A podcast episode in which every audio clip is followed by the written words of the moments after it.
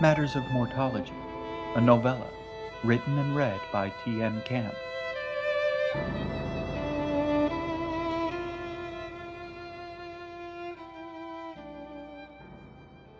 Chapter 6 Epigraph That's the cuckoo, you say. I cannot hear it. And that is from The Cuckoo by Edward Thomas. I awoke late in the night, a sound uprooting me out of a deep slumber. I sat up with a start. The book that had been resting on my chest tumbled to the floor. I'd been dreaming, something heavy pressing on me, weighing me down. Immobilized, its eyes held mine, and then it let out a hideous, piercing scream.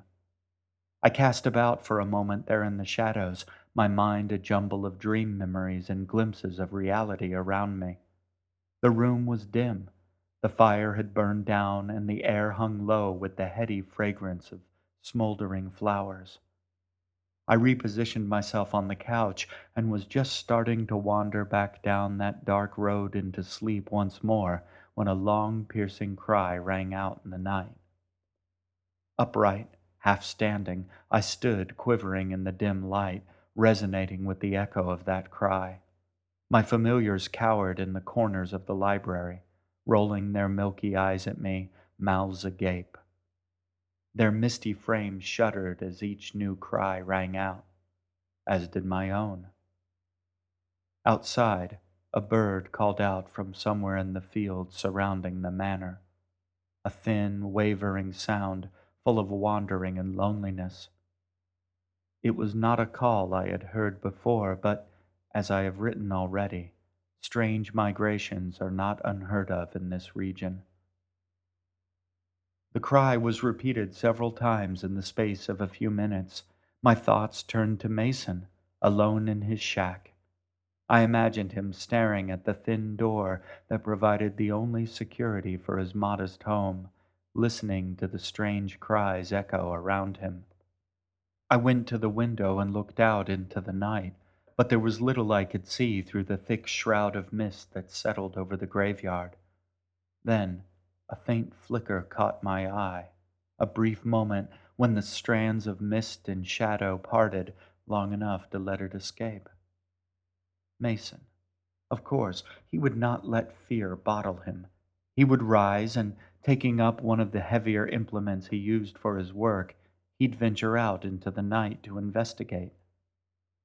I imagined him there, stalking through the yard with the upraised lantern in his hand as he tracked the strange foreign cries to their lonely source. Perhaps he would think that they came from the creature that had so savagely dispatched his pet. But no bird I knew of could capably commit such cruel violence. Whatever the source of that lonely sound, however strange, it could not be the culprit. But that would not stop Mason from investigating. He too had felt the pang of guilt for not preventing the previous night's vandalism. Even unfamiliar bird calls would rouse his renewed diligence. He had his pride, after all. Mason. How he glared and sucked his teeth when I delivered the instructions that afternoon from the boy's uncle. He did not approve of the directives we were to follow in dealing with the desecrated grave. It's not a proper thing, he said to me. Why go digging that child up again? He's restful now, ain't he? Neither slothful nor quarrelsome by nature, he must have felt strongly to offer such resistance to these instructions though I'm sure he also didn't relish the idea of reopening the grave once again.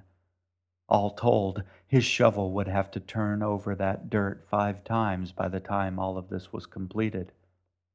I shrugged, gazing upward. The sky was growing dark with the coming of evening, and there was work left for both of us to accomplish before nightfall. It is their wish, I told him as simply as I could. It is their right. He turned away with a nod, uncharacteristically sulky, and I left him to his work. He was still working when I retired, well, retreated, really, to my fire and my books. I might have stayed on to help him, I know, but I was tired, and tired of the fretful thoughts that had run through my mind all day, worrying after them like a pack of wolves taking down a deer in winter. No matter. In morning it would be finished, and we could fill up the grave and go on with our work as before. The cry was repeated throughout the night. Sometimes it came from far off, plaintive and faint, so close at other times that it sounded as though the bird were roosting beneath my window. Whether it was a single bird wandering alone or a flock calling to each other, I could not tell. The calls were, at times, uncannily articulate, nearly human even, but so alien the utterances so strange and foreign to my ears that I passed this off as merely a fancy born of an unpleasant dream. All through the night the mournful calls went on, pealing out their cold and lonesome dirge while I sat awake listening, my mind unable to fashion the shape that might contain such a cry. My caste had never had much cause to offer courses in zoology at the academy. And so eventually I fell back into a troubled sleep. From time to time, a particularly close cry would jerk me once again out of my shallow nightmares before fading off into the fields once more, leaving me to drift back into shadow and slumber. My dreams that night swarmed with dark bodied wasps gliding through the shadows between the stars. On and on this went throughout the night, the dreadful calls tapering off only when the first gray streaks of dawn were visible in the east.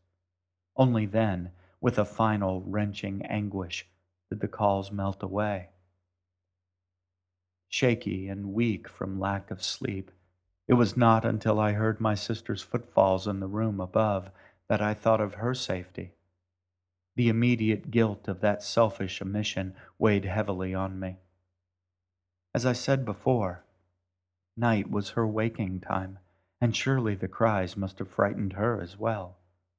I felt ashamed that all of my thoughts had only been for myself, fleetingly perhaps of Mason. I'd forgotten her completely. I listened to her steps, as I had so often done in the past, trying to translate their rhythm into words, a code of footfalls and paces which, if deciphered correctly, would disclose to me her very thoughts. But the sounds fell hollow, revealing nothing at all. Finally, the dawn long past, I rose and prepared myself for the day ahead. As I dressed, I heard the sound of the dumbwaiter being lowered from above. Inside, I found a sheet of gray paper folded twice upon itself containing within a single line of my sister's delicate script. Did you hear the birds last night? I smiled, sharing the moment with her. Although we are twins, we do not share a special link of spirit or mind as I have heard some do, and so our similarity holds no influence over either of us. It was not the first time I regretted the strictures of my caste which prevented us from any true shared moment or communication. We lived on such meager fare, these dry notes. Yet her words seemed alive to me. I felt the thrill in them, the slant of her letters, the speed with which the nib had marked the paper. The morning was chill and dank. The night had left me out of sorts and in need of some distraction. As was my custom, and as had been my father's custom, I typically went into town once a week for supplies. While there, I took time for a few personal errands, to collect my special made cigarettes, and to pay a visit to Burke's shop so that I might pick over whatever selections he had set aside for me. Usually on that day, I would work in the yard until noon, saving my trip for later in the day. It was an incentive to finish my labor quickly, a little trick I had picked up from my father. But that morning, I turned my feet towards the village. It occurred to me as I passed out of the lane beyond the manor that I ought to check in with Mason first and see how things had fared during the night. But the lure of Burke's shop was too great, and my desire for conversation, for Burke's intelligent, albeit maddening conversation, was too strong to resist. Nor should I have any need to. I'd worked hard. The season was coming to an end. My service would not atrophy if I set it aside for the afternoon. Looking back, I cannot quite see how it would have mattered if I had gone down to the yard that morning instead of breaking my custom. What had happened had happened, and a few hours would matter to no one. So on I went through the mist and the fog, heading for town, and ignorant of what the night had left waiting for me in the yard. What had happened had happened.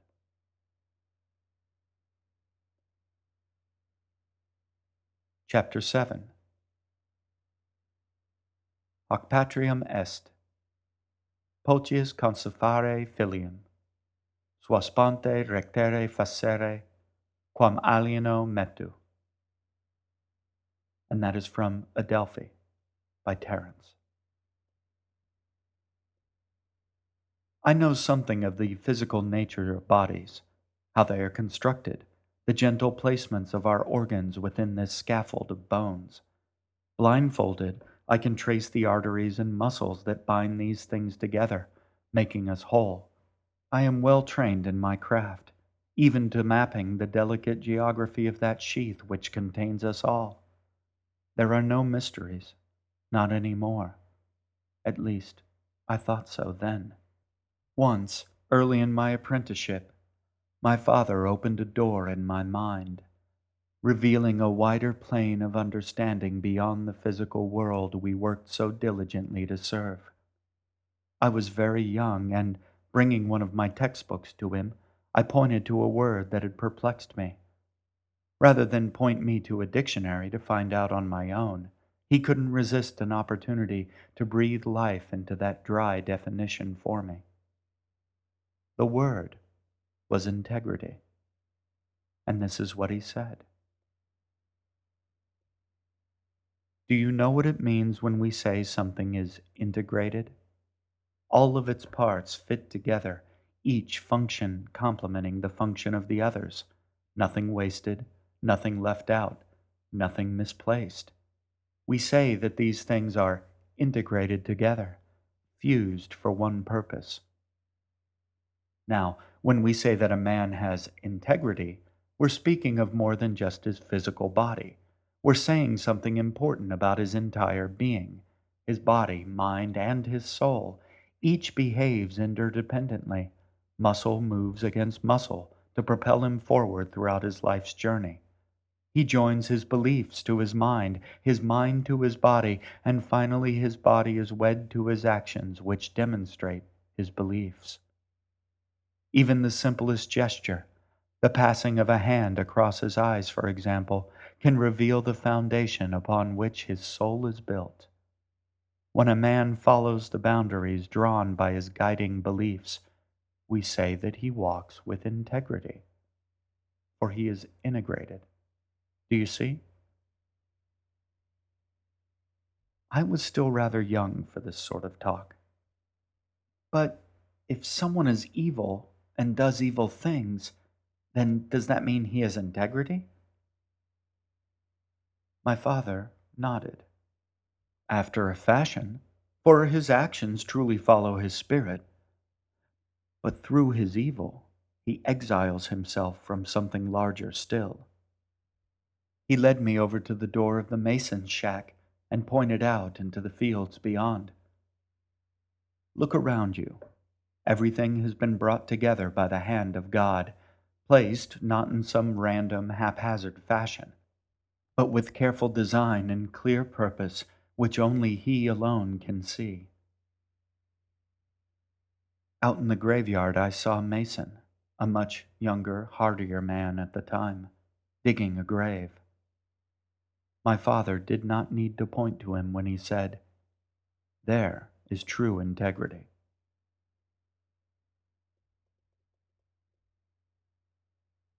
Chapter 8 Epigraph Margaret Sojourner Lewis, age 37, stands today accused of indecent contact and immoral congress. It is the opinion of this righteous prefecture that, since she chooses to love death, Miss Lewis should be wed to her lover at dawn tomorrow, drawn together in the happy circle of the hangman's noose. And that is from the annotated Whitehall trial transcripts of 1863 by Wilson Belding. I often think of my father's words when I visit the village. The people there make such an effort to maintain the outward perception of piety, which serves as little more than a thin shell of propriety around their lives. And they try harder with none other than myself, as though they can blind my eyes to the final evidence of all their secrets, each one leaving an indelible mark just beneath their carefully cultivated facade the blackened liver of the teetotaler, the diseased pudenda of the prude. Whatever your secrets, all are uncovered in the end. There was a time when I believed that integrity could only be achieved in solitude, that the act of participating within a community of any size led to a mind of fractured loyalties brought about by the attempt to accommodate opposing positions and decisions. And so, by extension, I fancied my own solitude as proof positive of a strong personal integrity, well established beyond that of my neighbors. I am old enough now to know how arrogant, how wrong I was. Outside of town, I stopped at the west gate and rapped lightly on the watchman's door. I heard him stir within and throw the bolt. His bleary eyes peered out of the inner darkness, nodded silently in recognition before closing the door once more. Like most others, he did not care to linger long in conversation with me. I waited, half listening to the muffled footfalls rising from within as he climbed the meager height of his rickety tower to ring the bell once, and then again. I could hear him wheezing as he descended once more, he drew the bolt to peer out at me and nod. His face was flushed. Soon enough, I thought, the council would need to elect a new watchman for the impending and, to my experienced eye, obvious vacancy. With the warning sounded, permission granted, and formality of custom complete, I entered the village. As I made my way into town, I saw a few men here and there merchants readying their custom for the day, laborers on their way to their employment. I nodded to them and they touched their caps. Their relief as I passed them by was palpable, as though I were the harbinger of death and not merely her custodian. And, of course, the watchman's tolling bell ensured that I would encounter no women, nor they me. Each year, the winter season drains the village gray leaching it of life and color. The drab stone and wood buildings cluster around a central square, creating a haphazard maze of lanes and alleys radiating outward. Every structure gives the impression that it might fall down at any moment, the stained and dreary walls sagging under the weight of the slate roofs, settling against each other like companion drunkards staggering home after the public house has closed for the night. Once, I imagine, the village must have been new, and yet it has been this way since I can remember. For all I know, the village will always perch on the edge of decay without collapsing. Perhaps in founding the town, my family cursed it as well. Spring and summer eventually bring some color, some warmth to the town, but not enough to adequately explain why anyone chooses to reside here. Whatever industry or opportunity inspired the original settlement, it has long since faded away, leaving naught but the fundamentals of living and dying. As such, my position is perhaps the most secure in the community. We will always have the dead. Despite the lingering gloom of winter and the troubled times, I felt oddly optimistic that day. My spirits had lightened somewhat, struggling free from the shadow of the previous few days. It might have been the prospect of a visit to Burke's shop, or perhaps the faint yet unmistakable cessation of winter. I cannot say that there was an actual warmth in the air, but at least the cold edge had been dulled somewhat. The overcast sky looked thin to my eyes, bruised from the outside, as though at any moment the sun might finally and at long last batter through to reach us once more. And so, when I heard the faint voice above, I glanced up without a thought. A woman stood on a small balcony, tending to a clothesline, strung between two drab buildings that rose on either side of me. As she worked, she hummed softly under her breath, her voice so light I scarce could hear it on the wind. The pale morning light fixed her for a moment in my gaze, in my memory, forever her hair coming undone in the wind, the cock of her broad hips supporting the weight of the basket she held with one hand while she plucked her laundry with the other, her frank and open face gazing back down at me. She should have gone inside, should have put custom ahead of her chores, but she had not. Perhaps she was in a hurry, too busy to bow to ceremony and superstition too defiant. Perhaps she was curious. Perhaps she did not recognize me there in the shadow between the two buildings. And perhaps I was not mistaken when I thought that, catching my eye, I saw her smile. In that moment, there was nothing that I wanted more than to climb those steps two at a time, take her in my arms, breathe in the smell of her skin, plunge my hands into her hair, turn my neck to her lips. It was a moment, an impulse. It passed. I did not dare look up again. I walked on. Though I continued to visit the village regularly throughout the intervening years, I would not pass that way again. I do not know if that is a sign of integrity or not. I wonder what my father would say. I wonder if I will recognize her when she is brought to me. I wonder if the one who tends to my forgotten flesh will see some faint clue pointing to that moment which I have hidden, which I have treasured for so long. It was a moment an impulse. It passed. More likely it will be Burke who uncovers my secret, picking over the remnants of my life, selecting the trinkets worth saving, and relegating the rest the junk heap. Perhaps he will find this thin remembrance among my books, poring over my tale and pausing for a moment when he discovers this, my solitary heresy and my rarest shame. Or perhaps my autobiographical efforts will be eclipsed by the massive wealth of the rest of my library. I imagine that it will feel something like a family reunion for him, since I obtained much of my library from his shop in the village. Burke never let a book go without a wistful struggle, not even to me.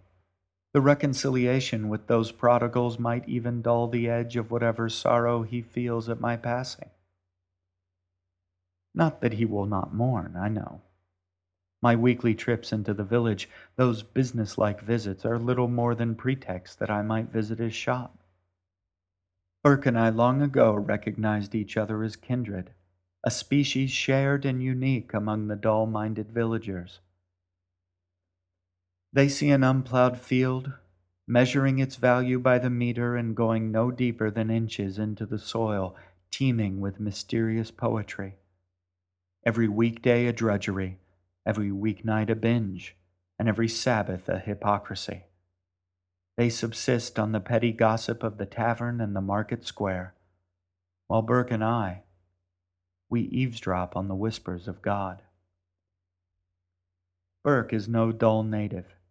He came out of the broader world to settle here, he says, to live a life of contemplation and reflection among the simple, honest folk, those same who, within a few years, had robbed him blind. Outsider prices, that's what they called it, what they still call it. Even now, fifteen years on, Burke remains the stranger. Only now, as the maxim goes, he knows when to trust a coin and when to use his teeth. I do not know what brought him here, but I know it was not the lure of the simple life. He would not have lasted a week unless he'd had some other purpose to stay among those so unwelcoming, so corrupt. Whether it was misfortune that drove him to this exile, or if he fled some misdeed of his own, regardless of the cause, he soon found himself marooned and unable to return even if he had desired it. Near penniless, he discovered a secret revenue to sustain him, making the most of the innate qualities of those same villagers who had bled him white. On the surface, the village was simplicity itself. Yet below the dull skin, this pond swarmed with black tangles of resentment upon which poisonous minds fed.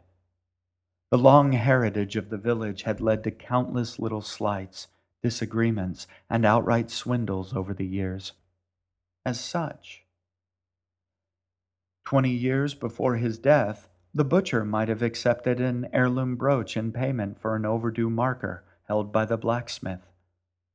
The story, told to the blacksmith's children, had, over the years, raised the value of the heirloom quite considerably in their eyes and in the recitation, so also grew the unfair usury of the villainous butcher, a perhaps undeserved reputation he would take to the grave, self-same upon which the blacksmith's children finally danced.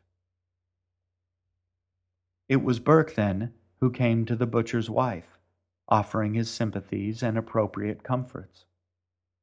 In confidence, he revealed to her his plans to open a small shop he was seeking merchandise, seed corn with which to start this venture. The butcher had been a man of taste, a collector even. Perhaps Burke could inspect the estate and help ease the loss by purchasing any items upon which her sentiment was not attached. The butcher's wife, bereft of her husband's income, might have allowed for such a possibility. Perhaps she hoped for kinder comforts in addition to the fresh face outsider's money. Her husband had not been a man of gentle deportment, and she was fifteen years his junior. No matter, she'd not married him for love. She would not complicate the comfort of the brute's passing with mournful pretense. And, to the blacksmith's children, Burke soon offered them restitution on their long standing grudge. Grateful and triumphant, they paid his asking price and celebrated the return of the heirloom. The week the butcher died, died so six more inhabitants of our little community. It was a windfall time for my trade as well as Burke's. Our paths crossed often as we provided our partner services to those seven families. He, tidying up the cast offs from those lives, while I collected the lives themselves. We recognized each other, the resemblance and the irony. His was a comforting presence welcome in their homes, while I was viewed to be a ghoul feeding on their grief. I noted the literary references with which he so liberally seasoned his conversation and he saw my comprehension as a spark of light within the dark thicket of dull minds surrounding him. It was not long before our friendship was secure, as was his business. In time, the villagers began to establish consignments with him in anticipation of their passing, with the proceeds guaranteed to their heirs, minus his generous commission, of course. Burke's shop swelled with curios and antiquities. He made his living in barter as much as he did in coin. In the intervening years, he had sifted the petty grievances and paltry heirlooms of their lives many times over, long surpassing the original investment he'd made in the village. Often, I wondered if that had not been his plan all along. Nor am I immune to the appeal of his shop. Every piece of merchandise has a story to tell, and Burke delights in recounting the arcane and often scandalous history. I think I must represent a safe outlet for these tales, one with whom he is safe to be indiscreet in revealing the weaknesses of the village and his craft in exploiting them. I sometimes wonder how he gains such insight into these lives.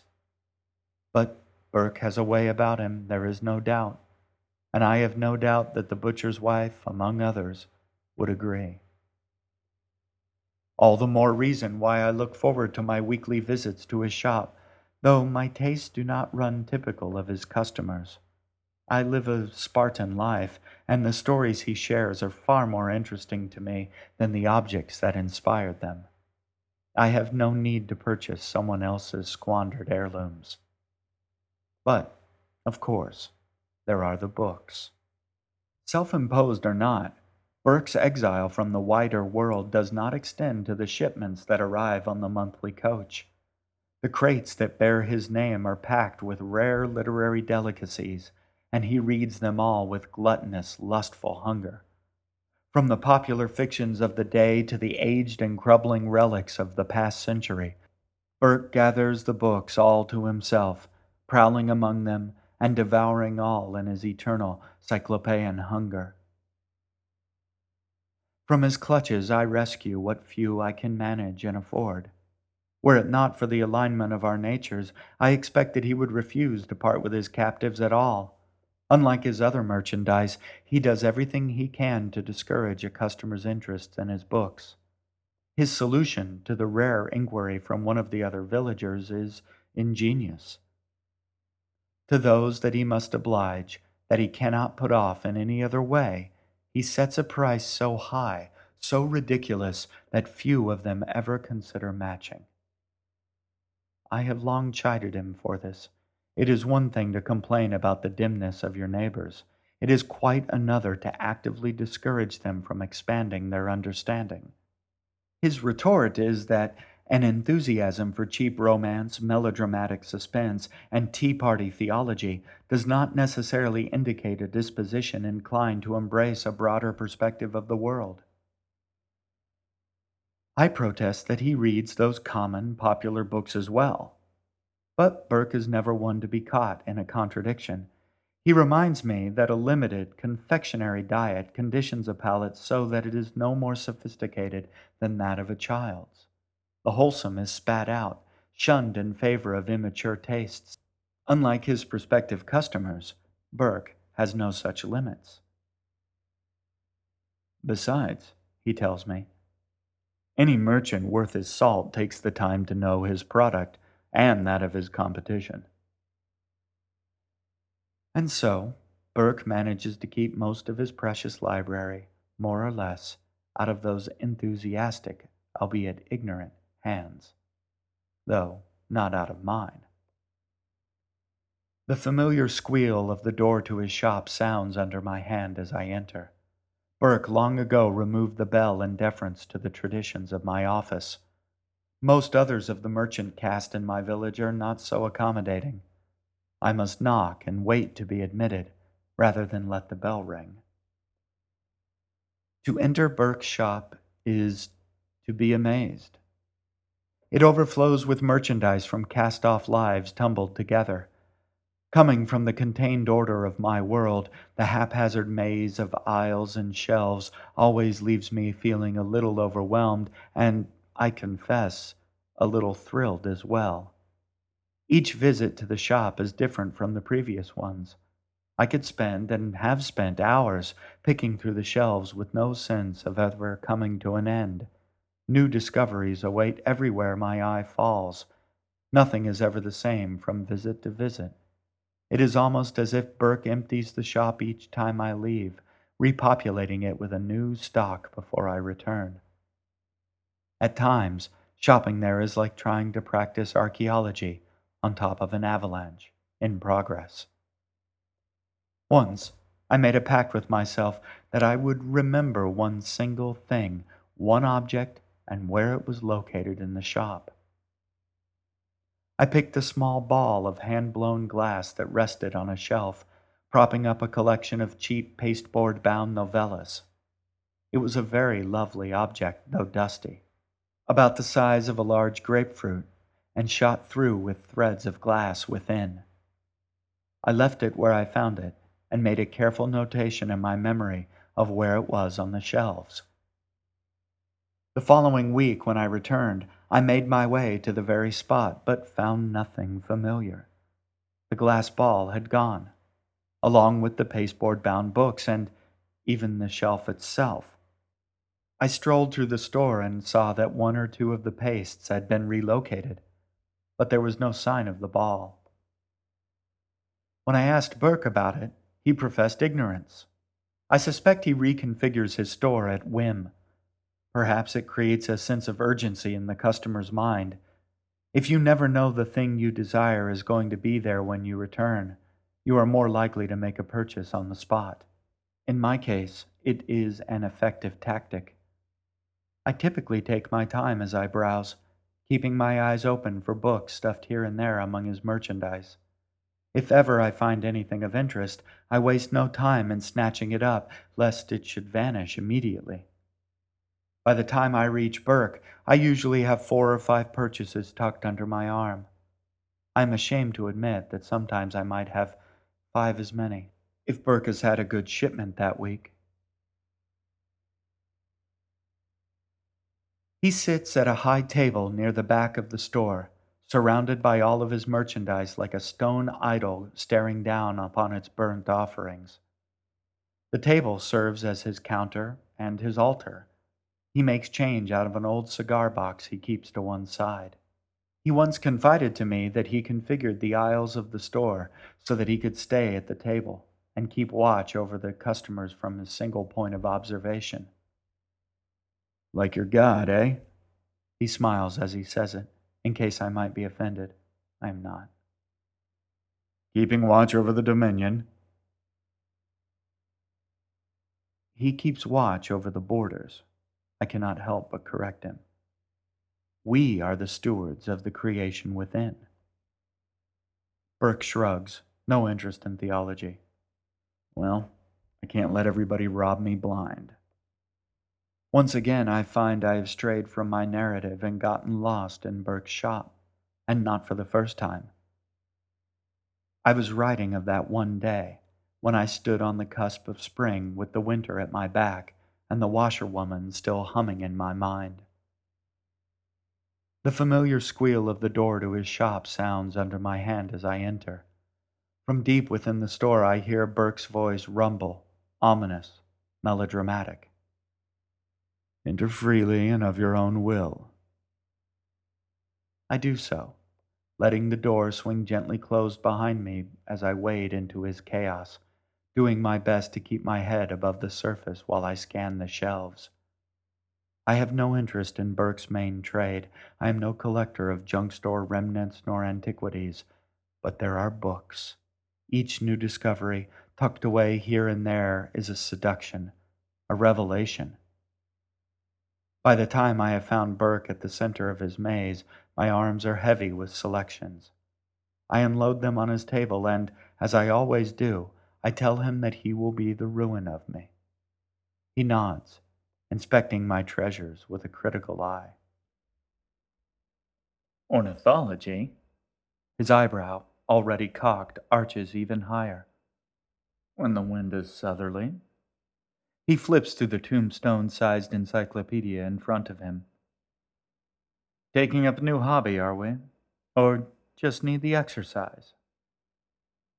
I mumble something about nocturnal egrets. Burke snorts. Sounds more like nightmares to me. He taps the stack of books in front of him, nodding. Which reminds me, he says, rising and backing away into the bowels of his shop. I wait until he once again appears, from a completely different direction than the way he left. He carries a parcel wrapped in brown paper, laying it gently on the tabletop between us. I can't make heads or tails of these, he tells me as he tears away the paper. But they're lovely, and his voice lowers slightly, leaning in. I suspect that they're quite rare. Lovely is the word for them, yes. Not the cheap pasteboards that litter his shop, but something far more elegant. I take each of the books from his hands as he draws them out, running my fingers over the embroidered silk covers, tracing the vague characters stitched into the bindings with golden and scarlet thread. Each book opens with a sigh, my fingertips hot as they spread the thin rice paper leaves. Inky dragons and birds glide across my eyeballs as I fondle the books one by one. There are five in all, and I cannot help but give Burke a grateful, shuddering look as I close the last of them. It is a long moment indeed before I can remember words enough to ask, Where did you find these? Well, I'm not sure. Burke gives me the smile that every brothel keeper is born with. Let me think for a moment. I wait. This is his game now, and I do not mind playing it, so long as I get these books when I go. Yes, he says at last. These are the new arrivals, just in this week. They belong to that boy, the dead boy. My hands stop caressing the books. I raise my eyes to his. He meets my gaze. Ceres Ling's son. I nod. Yes, I buried him. Burke grunts. So I heard. There was some squawking from Hampton and the other magpie merchants about it. Regarding? The answer shrugs its way out of him. Some of them didn't like the idea of it. I shake my head. I do not follow his point. He gives me a look, striking to the heart of the matter. They weren't overly thrilled to hear a foreigner got planted in their yard, a pagan and idolater sharing holy dirt with their true believers. Hampton was, as usual, the ringleader Hampton. The local tobacconist and chief Pharisee is not one of my favorites. Unfortunately, to end to my deep regret, his shop is another of my errands to be made that day. Do tell, I ask quietly, my hand drifting across the books, fingers touching them lightly. I won't be able to resist them, I know, once I get them home. Burke sighs. He has even less tolerance than I for those who profess and profane faith with the same breath. Ingrata patria, neasa quidem habebis.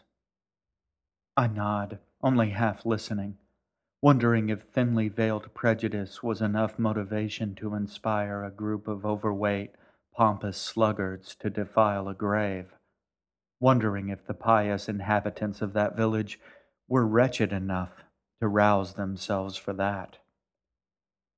I thought they might be, just. Strange books for a boy, he says, turning one of the elegant volumes over in his hands. Even a dead one. I shrug. It would not be the first time I purchase a dead man's books. As I've said, Burke was my chief supplier, I suppose, with my own passing, that if he continues to maintain an active business, he will be delighted to absorb my rather extensive library once again. Though I expect he'll have some trouble accommodating it all, as his shelves are already sagging. He'll certainly have trouble selling any of it, given the contemporary tastes. I am, as they say, old school. I'm amazed she gave these up. He runs his fingers over one of them, faint gold and turquoise threadwork decorating the cover. Rare as they are since she stopped writing. How do you mean? He looks at me with pantomime incredulity. You mean you don't know? I don't, and I tell him so. My gods. Ceres Ling. The author? I shake my head. Burke's penchant for the dramatic sometimes irritates me. Like many who have drifted into the borderlands of obesity, his enthusiasms and mannerisms are so childlike and delicate, oddly effeminate even, that they strike a grotesque chord in comparison to the massivity of the rest of his figure. At times it can be tiresome to fix my attention on such an odd balance of opposites. Burke gently returns the book to the company of its companions, folding the brown paper over them, as light and loving as a mother swaddling her newborn babe, and, filling the expanse of his lungs with the breath he required to begin his tale, he began to speak.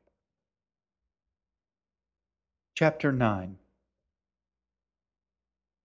Epigraph I have heard the lies, yes, I have heard them and I believe them all. And that is from Windfallen by Charles Fairchild. Ceres Ling, the things I've heard about her, the stories and gossip and rumors, well, it's just fortunate that the folks around here don't know anything about her past. They wouldn't just cheat her and whisper behind her back. They'd burn our house down. Burke's words reopen a grave in my mind.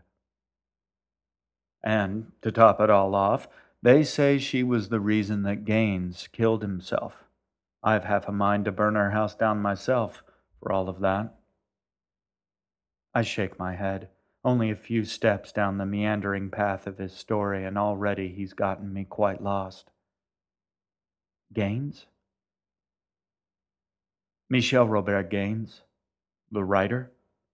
He shakes his head at me. And you say you know books.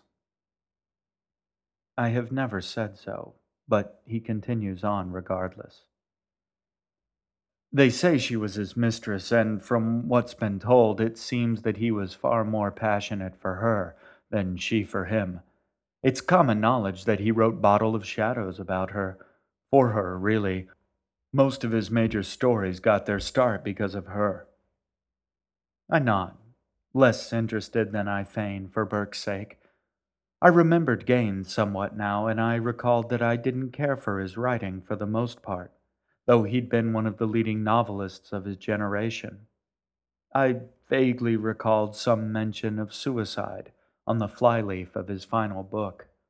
I'd read it when I'd been at school on the recommendation of a classmate.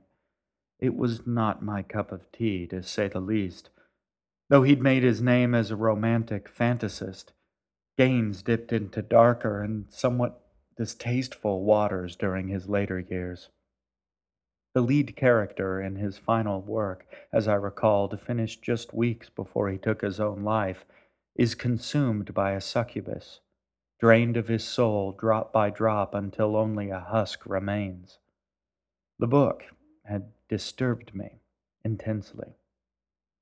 Had I not already offered my allegiance to the rigorous strictures of my office, I have no doubt that the story would have instilled in me an insurmountable aversion to the female sex as a whole. Gaines was an old name in my mind, a forgotten detail of my student years. Second-hand gossip about his romantic entanglements could not possibly interest me less. Burke, however, reveled in it all. And then, when she was done with him, she tossed him aside without a second thought, or so they say.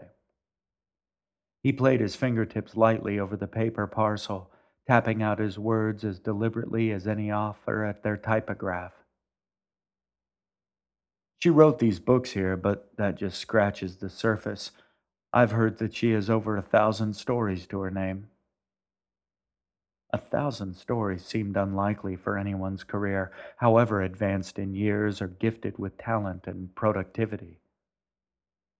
A thousand stories, Burke tells me. She wrote in the tradition of her celestial forebears, galvanizing the Eastern mythologies with her own contemporary style. She was, in her own way, a sensation. I question whether quality might suffer under the weight of such quantity of output. Burke dismisses the question before I can finish framing it. Don't you even suggest it. Everyone who has read her work says it's masterful. Would that I could claim to be one of them. I cannot help but look to the stack of volumes in front of him. Pityingly, he hands it to me again. As I leaf through it once more, my understanding clears as he continues. Ling hasn't written in our language and won't, so she says. Our barbarous tongue is far too blunt and crude to shape the elegance of her style. Les traductions augmentant les fautes d'un ouvrage et égatant les beautés. I recognize the reference despite his atrocious pronunciation, but I am unable to determine whether or not he speaks with admiration or mockery of her views. I recognize the reference despite his atrocious pronunciation, but I am unable to determine whether or not he speaks with admiration or mockery of her views.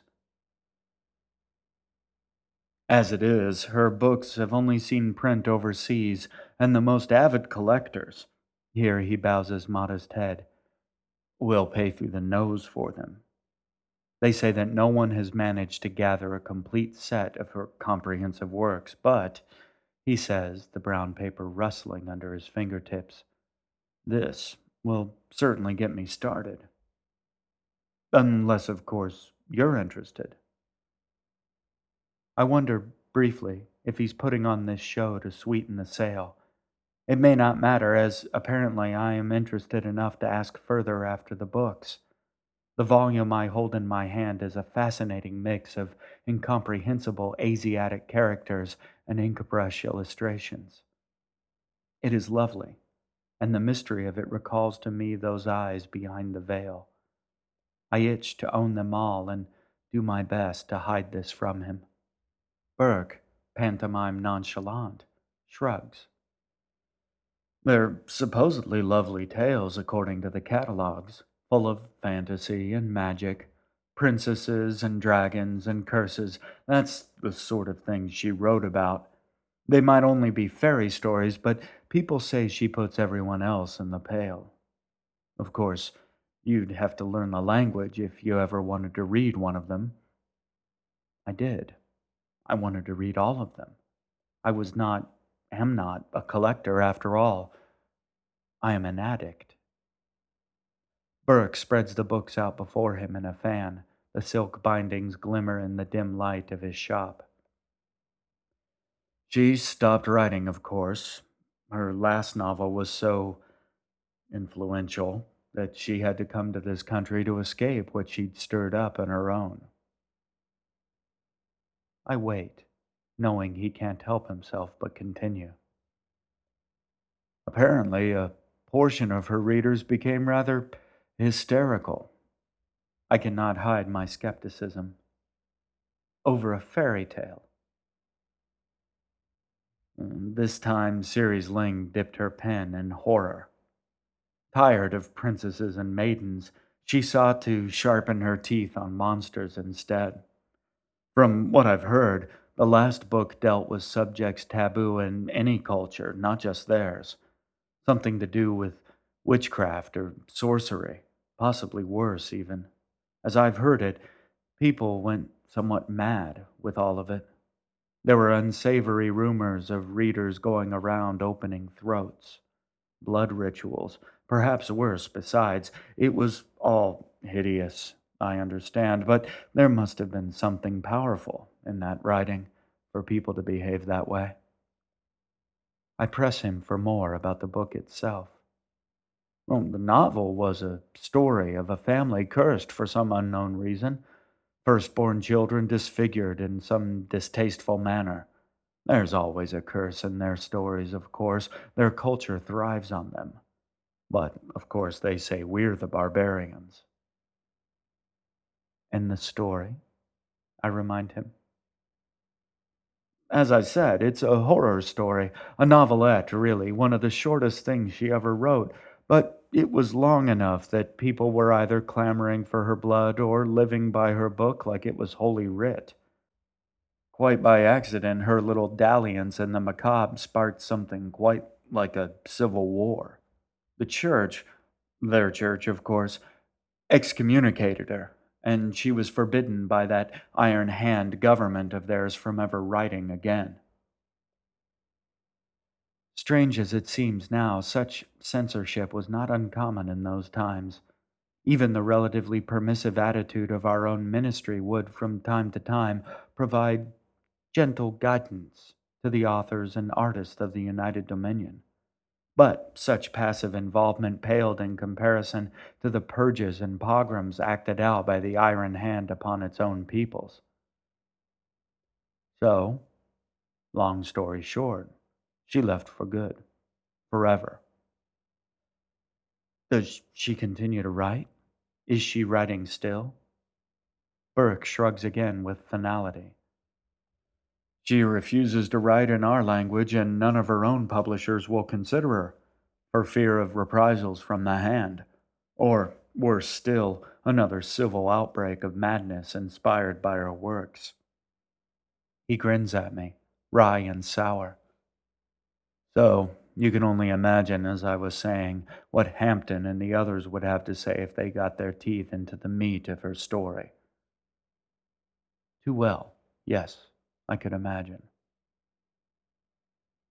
As it is, the tilt of those eyes, the strange music of that voice, that's enough as it is for them to justify their treatment of her. He sighs, betraying thoughts so similar to my own. I tamp down the embers of my jealousy. I am no schoolboy. Burke shakes his head. I can only imagine what they'd do if they knew her history, let alone read those books. I look down at the small treasure of books arrayed before me.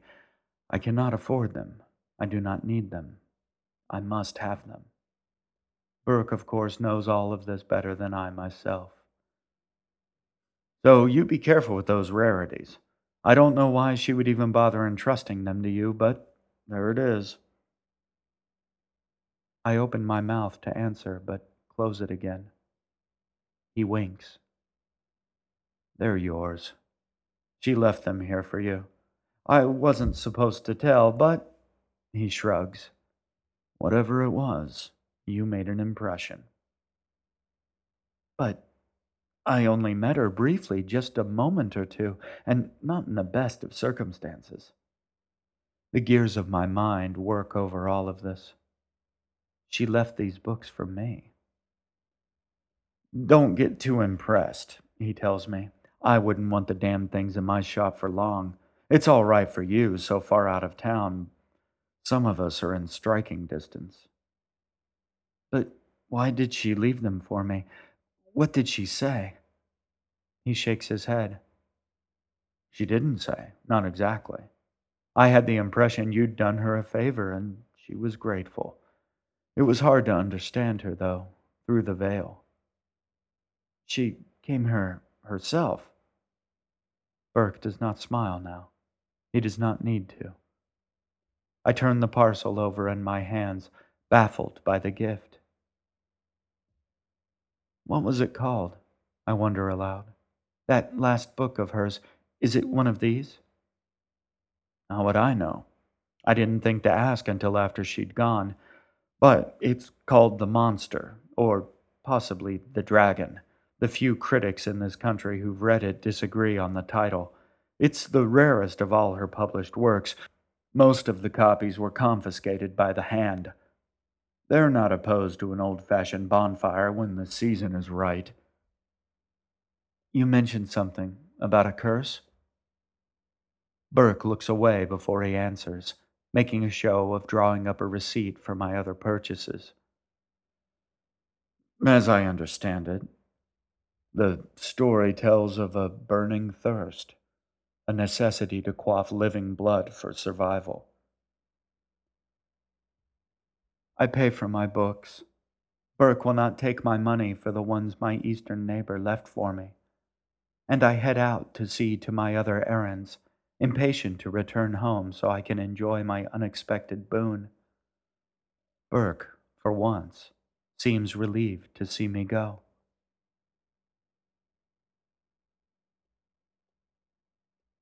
Chapter 10 Epigraph The dismal practitioner must at all times recall to himself his role as servant to the community. The temptation for overfamiliarity, even friendship, must be resisted. To bear the burden of so many sorrows is counter to the duties of your office. Likewise, it is extremely bad for business. And that is from the personal correspondence of Thomas Harvey Nichols, executioner.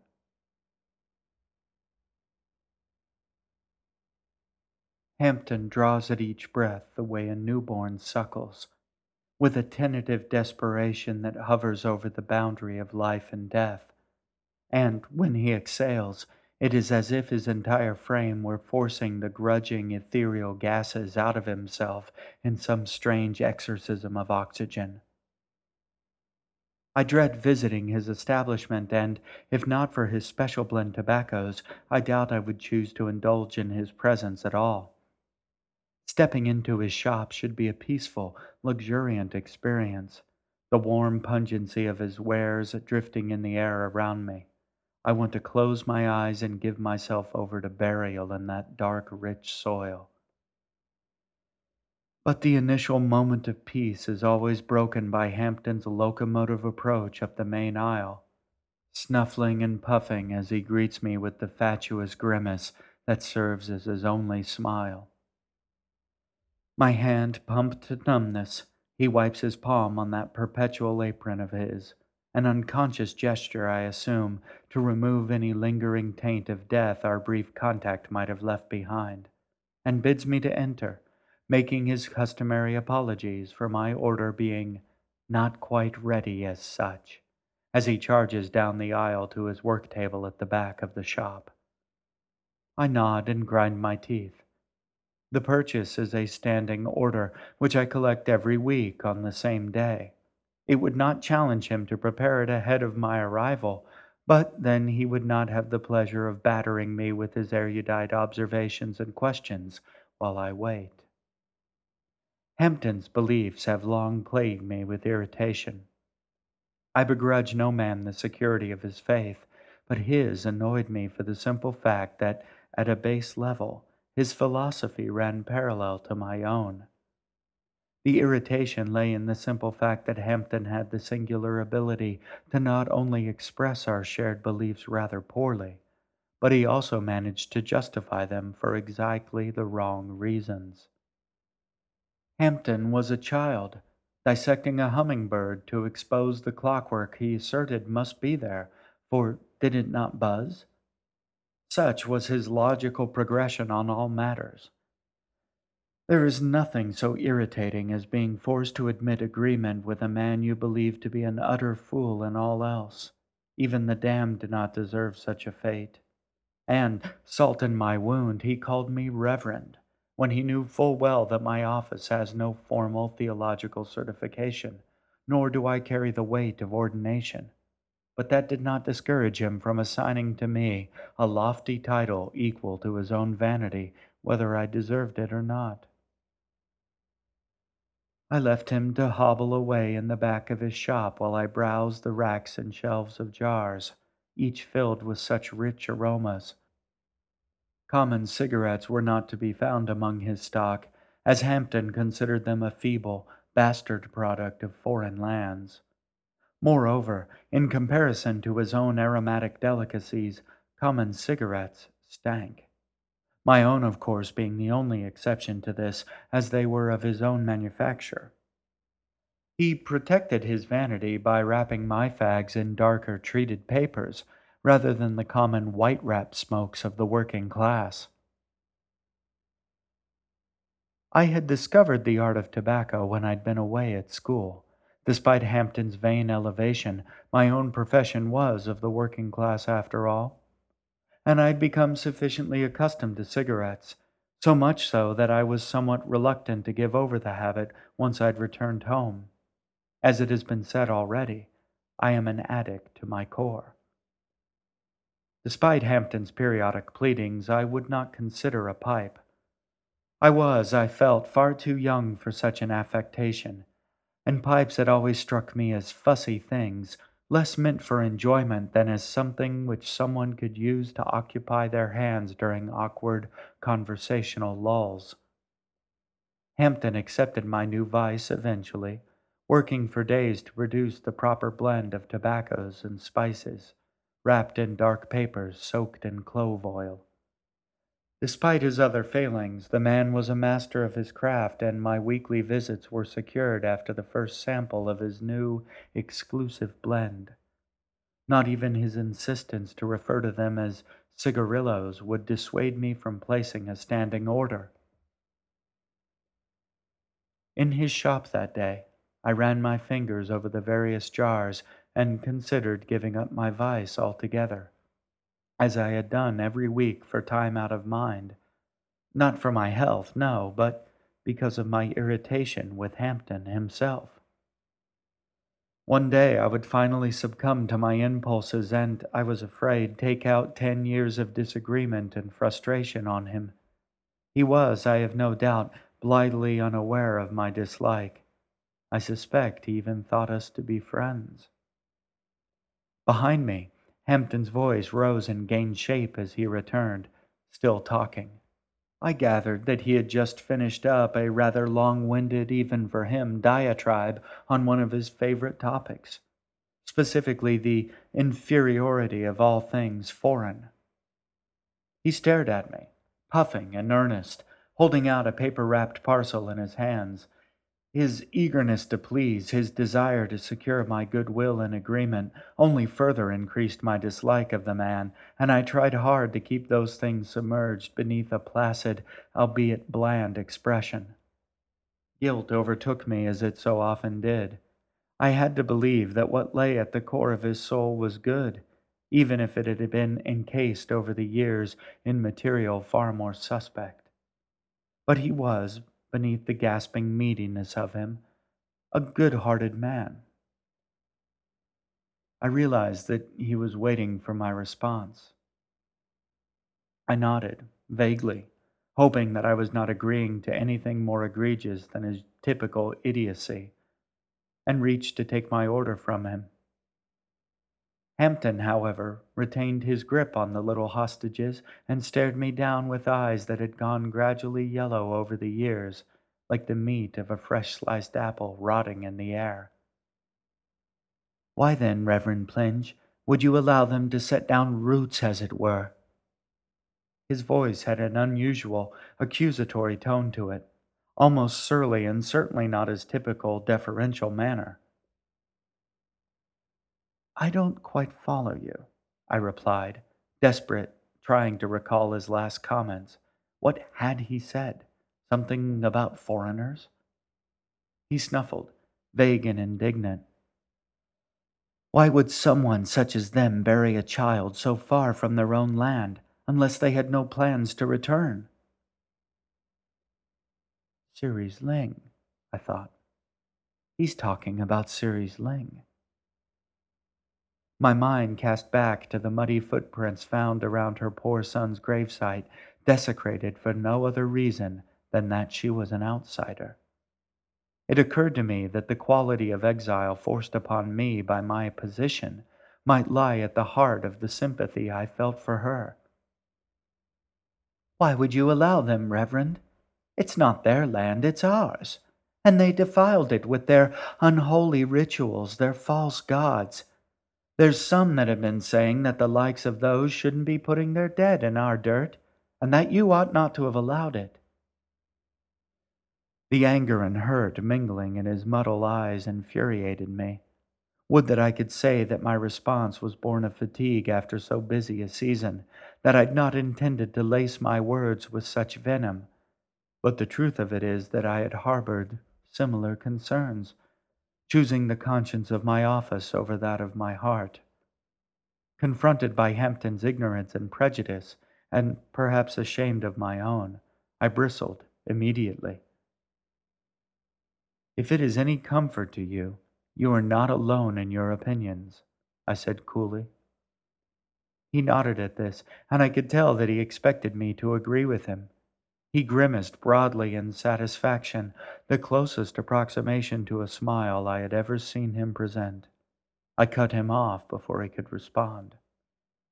Indeed, I could not tell you who, for I do not know myself who it was, but there at least was one person in this blessed little village of ours who not only shares your opinion that the boy does not belong in our graveyard, but they went so far as to expel him from it.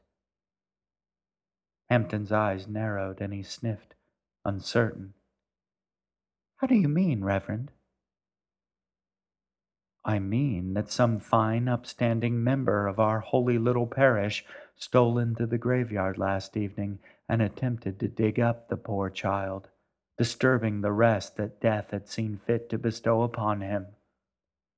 What?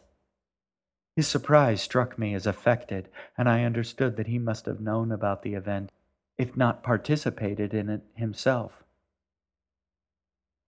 I don't pretend to know, Hampton, but it happened all the same. And when the watchdog caught them in the act, they gutted the poor animal, leaving her carcass for Mason to discover. Hampton gobbled at in surprise at that last twist of the knife. Mason was well liked in the community. He spent his day off each week in the Veterans Hall, playing checkers with the rest of the old duffers, including Hampton. In my rage, I had the presence of mind enough to realize that Hampton could not have done such an act. He was an ass, but he was not so cruel. Whatever he knew about the vandalism, it was unlikely that he'd been directly involved. But still, he'd known. Or, at least, he'd heard about it after the fact, I had no doubt. I slapped my hand down, rattling the jars down the length of the countertop and noting with satisfaction that Hampton's eyes widened. You tell them, I ground the words between my teeth. You tell them when next you see them at the lodge after your pious weekly services, tell them that I received their message and kindly deliver to them my response Go to hell. Reverend! It was all I could do not to slap him. Leave off the hollow honorifics, you fat hypocrite. The commission I have is not a holy one, but the office I serve is. The graveyard has been in the care of my family for seven generations. We were the first ones here, and one day we'll bury you all before we move on. I leaned in close to him except for those bastards that dug in my dirt. I'll not bury them. Terminus sees more than you think, Hampton. God is not mocked, and your friends will die knowing it. I'll see that they rot above the ground. If my dirt is too good for that poor doomed boy, then it's certainly too good for them. Tell them that, Hampton. He nodded, a small bubble of snot forming at one nostril, undulating with fear. It popped, and my anger dissipated. Hampton wasn't the sort to go into the fields at night with a shovel over his shoulder. Of all his miserable qualities, mutterer, racist, hypocrite, he was no vandal. He'd gossip all day long, but he'd never act. The craven petty man before me wasn't even worth the effort I'd put into my indignation. I'm ashamed of it even now. Wearily, I turned and left his shop without another word. I was only a few streets away when I realized that I'd left my cigarettes behind. After my lapse of temper, I hadn't the stomach to return for them. It was going to be a long walk home. The watchman rang the bell as I passed through the village gates. Not for the last time did I think of the washerwoman so content on her balcony. Had she seen me? Had she known me? The bell rang again at my back, releasing the village from their confinement.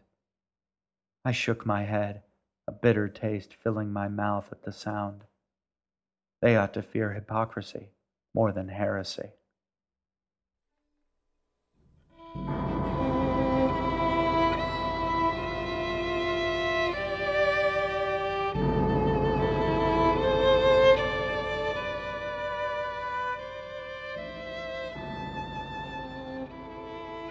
You have been listening to Part 2 of Matters of Mortology by T.M. Camp, written and read by the author, with music composed by Devin Anderson. To find out more about the author or to download additional chapters, visit www.tmcamp.com.